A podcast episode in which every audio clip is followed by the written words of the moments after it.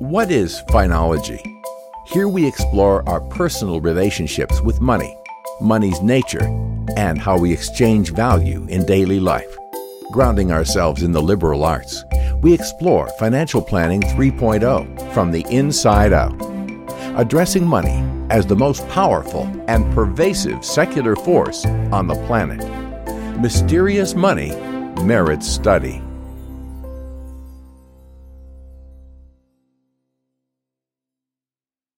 Welcome back. In today's What is Finology podcast, our guest Dick Vodra and I are talking about what Dick calls Worldview 2, which is the state of the world after climate change has taken hold. Dick and I are asking how we as people might handle the transition and how money fits in. We're glad that you're here. What is Finology?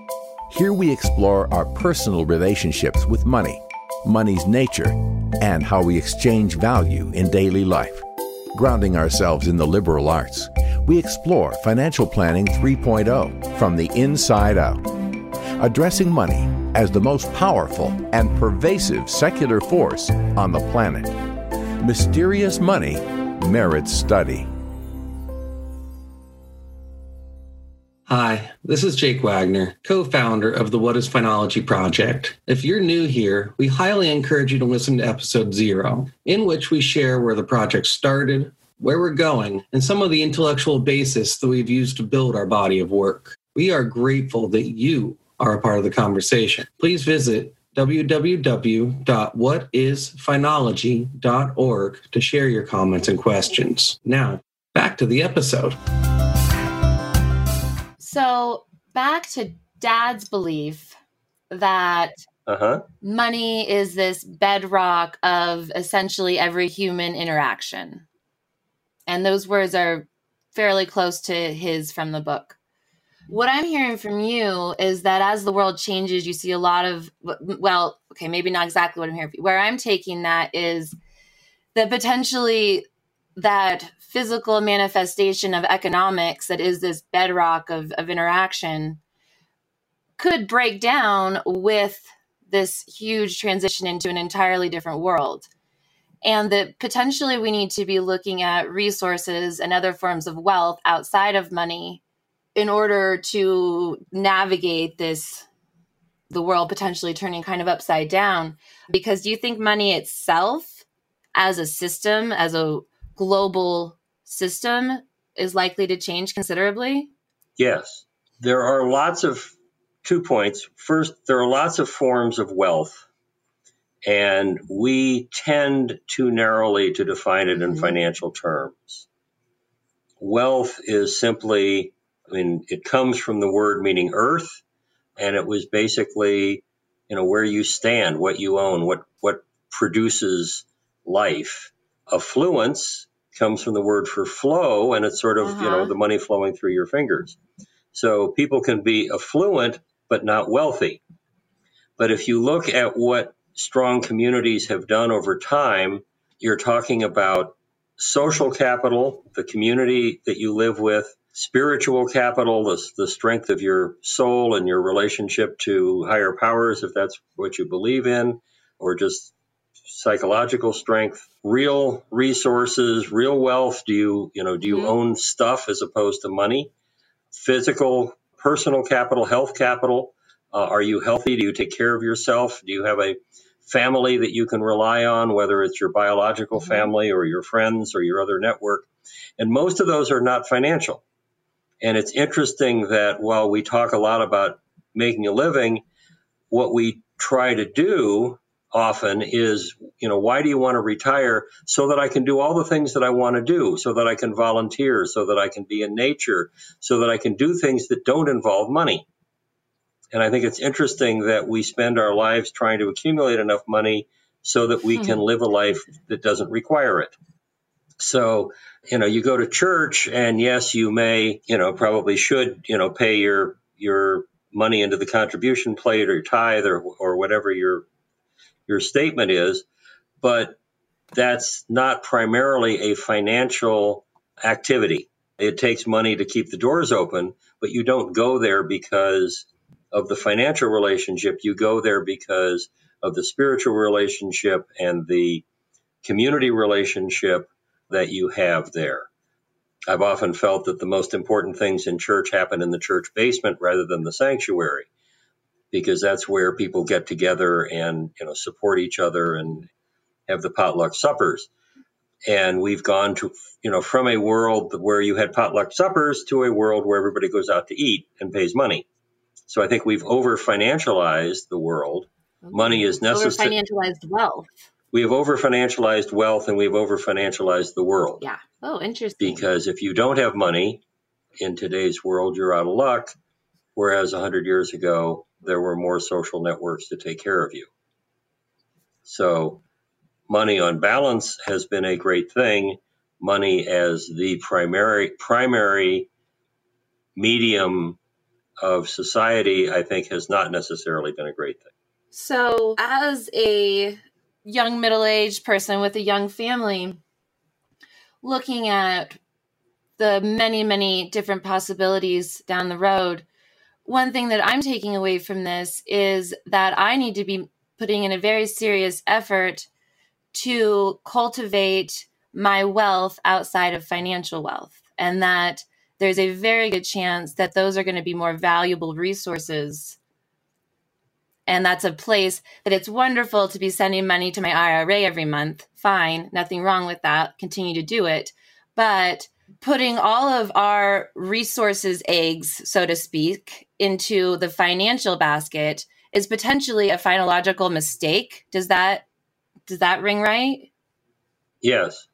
And if you if the world collapses down to the size of your community, the way it often does, think of a post-war world where, you know, after the World War II in Europe or after the Napoleonic Wars or whatever, where the, the national power sort of collapses and we're, we're back to a community basis, you know, the people who could make shoes or grow crops or tell fortunes or, you know, whatever, those are skills that people will value in their community. Somebody who can offer IPOs may not have a lot of value 10 years from now or be much less of a value than so yes you need both but i think that people tend to spend more time on the either the virtual you know in front of a screen or the financial at the expense of these other skills that just being mm-hmm. outside, knowing how to how to cope in bad weather. You know, think of a world. Mean, in California this summer, as an example, Pacific Gas and Electric, the main utility in California, has announced that when the situation gets dangerous for fires, they are going to preemptively turn off the power so that if a electric line breaks, it won't start a forest fire like so many of the I think seven or eight of the major forest fires in the last couple of years have started because of interactions between the electric system and the, the trees or brush. So they've said if things get dangerous, we're going to turn off the power, potentially for a week. Well, are you prepared, you generically or you specifically, mm-hmm. are you prepared for the lights to go out for a week? That's right you know, and your IRA is not going to help you in that situation. And maybe a generator would help you for a while, but you know, we just as in continuing that example, we could have built houses that had two electric lines into them, one for a refrigerator and a heat and something, you know, for half the power, and the other half for everything else you do. So that you could have a generator that would keep emergency services on while mm-hmm. the rest of you lived with, you know, in the dark and flashlights, and you go to bed when it gets dark outside. Uh, but we didn't build those houses, just like we didn't build houses with, you know, two plumbing systems like they have in Las Vegas now, one for drinking water and one for less pure water that you can use for watering your lawn. So what we do is we use the best water in the world to water water your bushes in the desert instead of keeping it for you know uses that we need pure water for you know, we didn't think ahead and said, what, you know, mm. what do we need mm-hmm. quality resources for and what can we use other things for? Mm.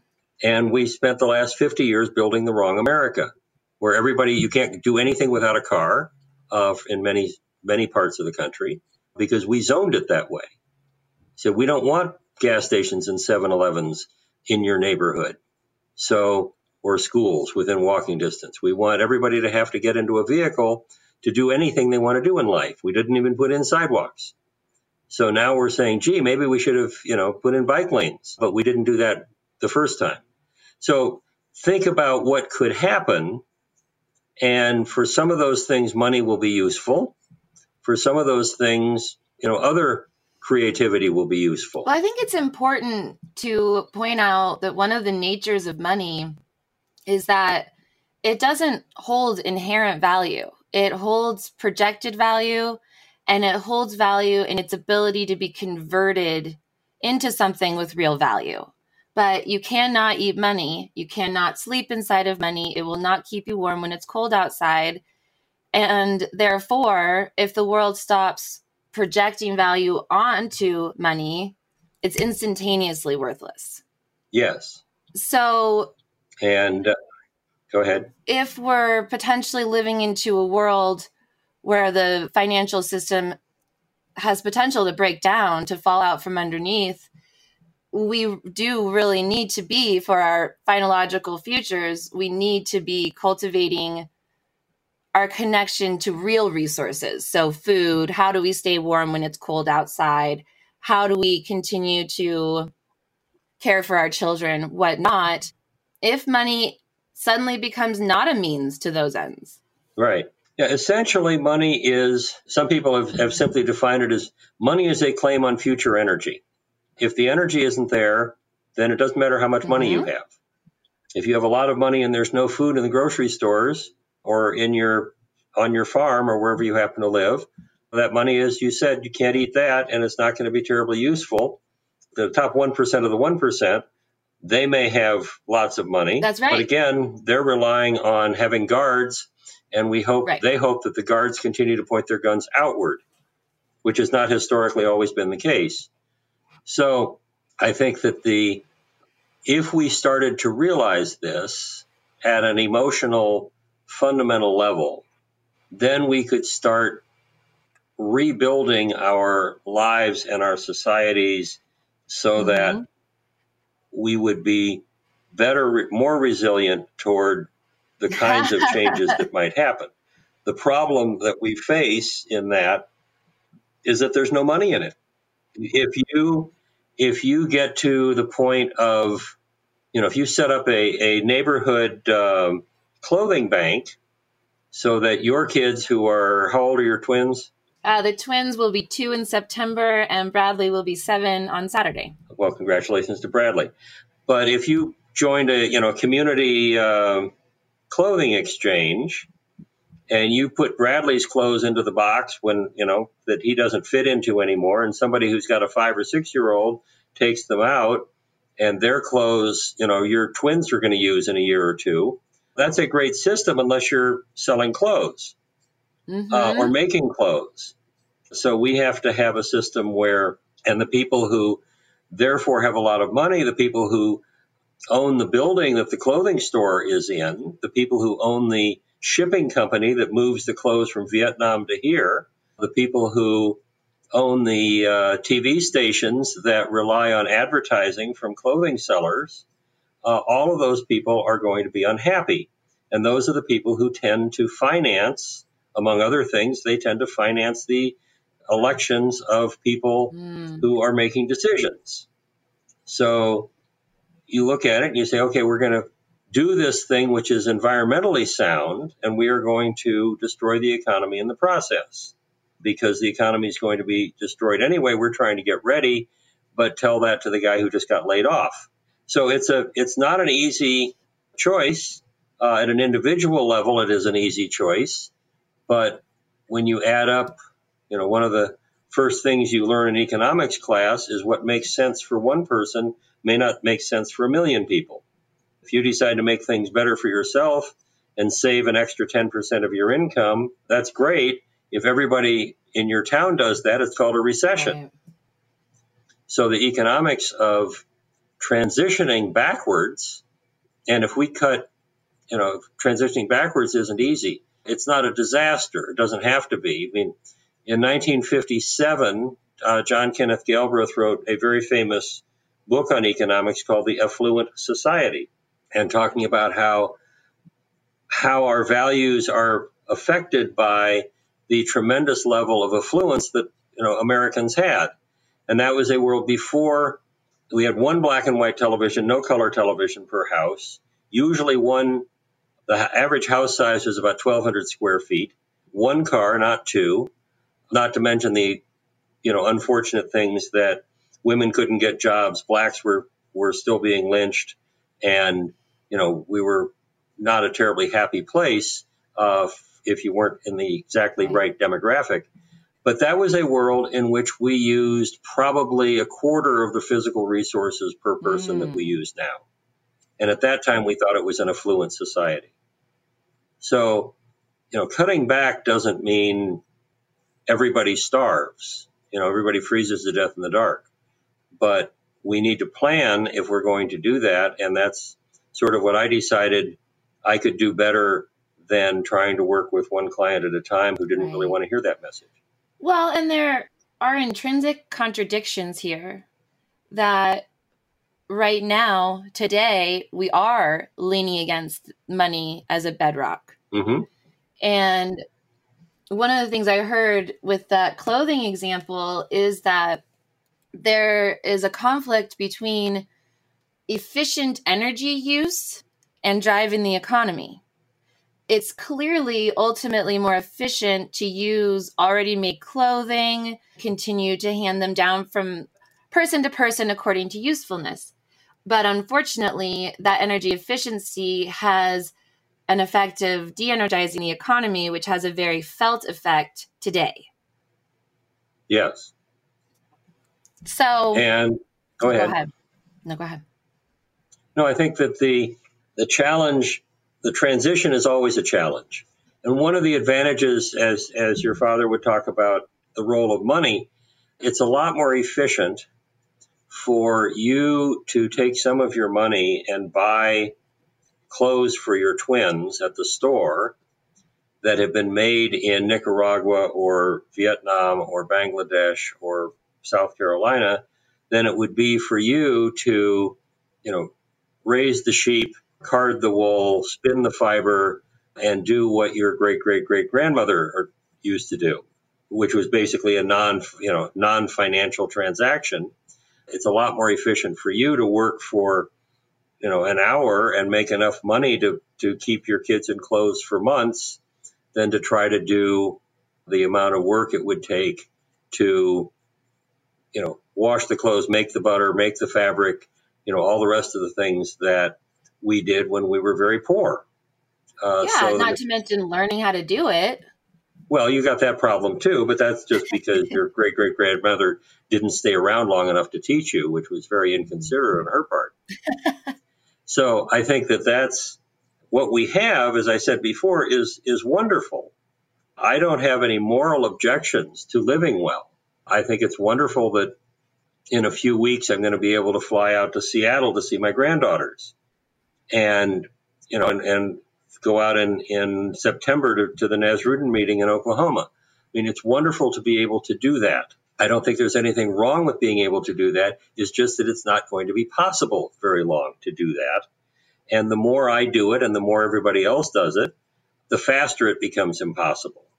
And if you've been on an airplane lately, you know that there's lots of people visiting their grandmothers or going to business meetings or doing whatever it is they're doing because you know, every plane I've been on for the last few years has been full. Yeah. The hotels are full and they keep building more of them.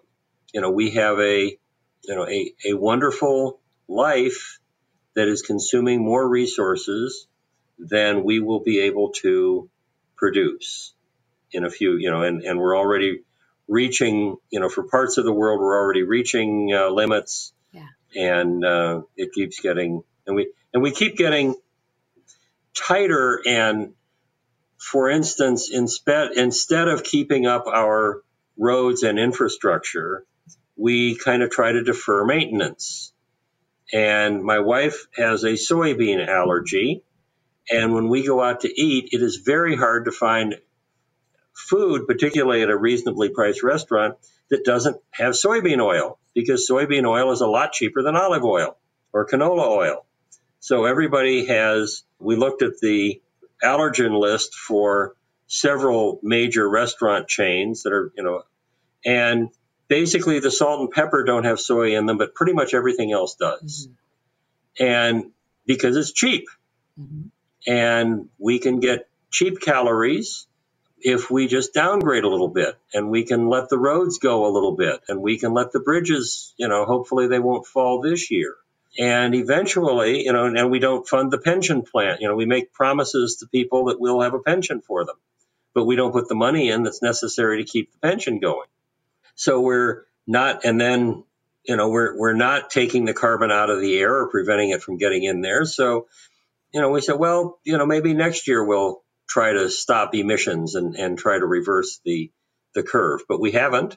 And we talk about windmills, but this year or last year, latest year we have, uh, there was more new power supply from new coal plants than there was from new windmills and solar energy. And there was more from natural gas than there was from windmills and solar energy. So while it's nice that we have windmills, they're not replacing anything. We're not using less coal and, and natural gas because we're using windmills. We're using more of everything. And, um, and as long as we don't have to pay all the bills that come with that, uh, whether in the form of the health from using too much soybeans or the climate change from using too, you know, burning too many fossil fuels, it looks great today. Well, you know, Dick, I find it, I find it interesting that you stated at the beginning of this part of our conversation that you you don't think there's anything immoral about it and i'm not i don't want to pass a moral judgment here on the call today but i do think that there is a question a moral question here with regard to using a disproportionate amount of energy and in essence taking that energy away from other life other bodies of creation that also need it and be that other people and other nations or be that the trees that took a long time to grow that are no longer there and the animals that lived in those trees the hundreds of animals that lived in each tree. Yeah i think that it is worth asking is there an immoral piece of our lives today with using this vast amount of energy that is leading towards a, a future that we can't predict and or that we I don't want to summarize it exactly, but I do think there's a moral question here with regard to the energy that we're using and what it means to others because we live we live in a shared world. Aha, you cracked the code. Congratulations. Um, because because what I was saying and and is that from the standpoint of your family, you know, I don't think it is immoral for you to want to have a nice vacation, the five of you, or have a nice dinner out, or drive a nice car. What is immoral and unsustainable is that it doesn't work. And the, on a grand scale, the more you do this now, the worse the future looks for your twins. Right. So you are, and we have the great insect apocalypse, which people don't notice. But when I was growing up, or, you know, particularly the, the age of your son, not necessarily even the age of you. After you did a Sunday drive, it was always my job to clean the bugs off the windshield. And there were special products for cleaning the bugs off the windshield. And now you can go for a year without having to clean any bugs off the windshield because there aren't any bugs anymore. And the number of insects is down 75% in, in many environments, whether it's the, you know, the bees and the butterflies or just almost anything. And nobody knows why. So there are a lot of, of impacts now, as you said, to the rest of the life on Earth that we tend to value much less than we value mm-hmm. people. But they, they do not have a, a value of zero. And we are, um, you know, acting like the only thing that matters here is us. And we are acting as though the only, you know, sort of like the, this, you know, the, the line in, in the musical Rent where it says there's no day but today, that tends to be how we live. And, you know, I understand what they're saying in that play, but we act as though that's how we can afford to live. And somehow something will happen so that we're okay, or our children are okay, or our grandchildren, or our pets, or our trees, when if we pay any attention to it, we know that they won't be. So, yes, there is a mammoth morality issue, which I'm happy that you brought up. When you look at the impact of what we're doing, what I was saying is that the the action itself, you know, wanting to have good mm-hmm. food and indoor plumbing and warm, you know, a warm house, that isn't immoral. But the problem is that the way we go about getting it turns out to be both very immoral and and totally unsustainable. Well, it's time for us to. I, ne- I never, I never, I just wanted to point out that I never get invited back to cocktail parties. This is not an uplifting. Um, I, I do um, not feel uplifted at this moment. there is that.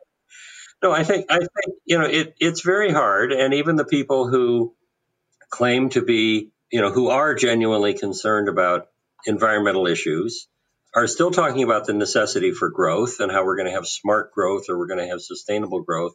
Well, sustainable growth is impossible because if you simply uh, compound interest at 3%, it means that in 100 years, you've got 16 times as much as you started with. And in 200 years, you got 250 times as much as you started with. So even, you know, 3% growth cannot be sustainable. And at some point, you know, there's a rule of thumb. Uh, Herb Stein wrote a thing that said if something cannot go on forever, it will stop. And the question is, do we stop it or do we let it stop us? And once you understand how that works, it's very hard to be sort of routinely optimistic and wonder whether I ought to be putting my money into uh, emerging market uh, stocks or, you know, housing REITs or something. So I think that the, but 50 years ago, if you had cancer, the doctors would not tell you that you had cancer. They might tell your spouse or they might tell somebody else, but they'd think, well, gee, if I don't tell you, then you won't get discouraged. And then gradually people just realize that if I know, then I can participate much more actively in my care and I can make things better than if I am simply a passive recipient of somebody else's medical decisions. And I think that that's important now that we know what's happening and that we don't pretend it's not. And uh, knowing what's coming means that we can take steps now to make things better than they would otherwise have been. And that I think is the goal of all planning is to make the future better than it would have been if you didn't do planning. Mm. And I think whether whether you buy into worldview two and the things I've been talking about the environment or not, I think a very good definition of planning is simply to help someone live a better life than they would have lived if they didn't have planning. Mm-hmm. And so, independent of the worldview two conversation, that that's where the value of, of financial planning rests, and that's where you know a lot of Finology is about understanding where the interventions can be positive and where they might not be, and where you know what kinds of decisions can you ask a client to make, and what's going to be effective in changing behavior. Those are important questions that we've struggled with for 25 years at the Nasrudin Project, I think with some success. So whether or not you're, you know, focused on, on climate and energy, there is still an important role for helping people make good decisions. And I think that that's what the financial planning world ought to be all about. And that's what, you know, Finology and the work of Dick Wagner was all about. That intersection of how money can help us navigate life with grace. Uh huh. Dick, thank you so much for this time together, for your thoughts, your energy. It's always a pleasure to be with you. And this. Well, thank you. This has been very interesting. I'm confident that our listeners will agree. And it seems a little unfortunate that we can't have an empowering takeaway with regard to some of this worldview two stuff, but I think that I think that what it comes down to is understanding what resources we do have and how we can cultivate what planning means and how we can cultivate our own our own ability to navigate life with grace. Be that we need access we need resources and be our mm. access to those resources be through money or our community is yet to be seen down the road but that's what we can do is understand that wealth is not held wholly in money and that cultivating our other resources of wealth is an important finological step. Yes and and ultimately an important financial step. I mean if you think about the people who are who have been getting flooded out of their homes for the last several months you know the the the image that we always like to see, and it often is effective, are the people, you know, the community coming together to fill sandbags, to build the levees, to protect the homes. Nobody's getting paid to do that. I mean, somebody has to buy the sandbags, but basically, this is, you know, neighbors helping each other and people knocking on each other's doors as the uh, fire comes through the town in California. It's a lot easier to do yeah. that if you know who those neighbors are. And I think that uh, that is a, you know, those are important values that we as financial planners can encourage our clients to participate in, whether it's through joining a, uh, you know, volunteer fire department, joining a church, participating in a food bank, supporting a farmer's market, becoming physically fit yourself, taking care of your own fire risk or flood risk, those are all things that are not necessary, you know, that you can do whether you've got a little bit of money or a lot of money, but are going to greatly enhance, you know, your personal well-being and the personal well-being of the people you care about. You know, so I think it is possible to have a positive yeah. outcome, you know, and, and recommendations from this, and that a planning process that includes all the forms of wealth is something that will serve everybody well in the years to come. Mm, beautifully said. I love that. Well, let's sign off for today. And Dick, thank you again very much. And um well, I'll see you in Najrudin in September. Sounds like a great idea. Thanks an awful lot, Natalie. Thank you, Dick. Be well.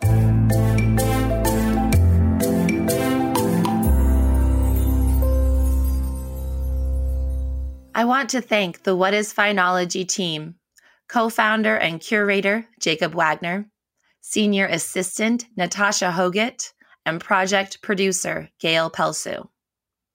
This episode of the What is Finology podcast is dedicated to our guiding light, the father of finology and co founder of this project, Richard Wagner. Without you, this doesn't happen. And thank you to you, our listeners. This conversation needs you. Please send us your thoughts and questions at whatisfinology.org or on Facebook. I'm Natalie Wagner Willis. As always, be well.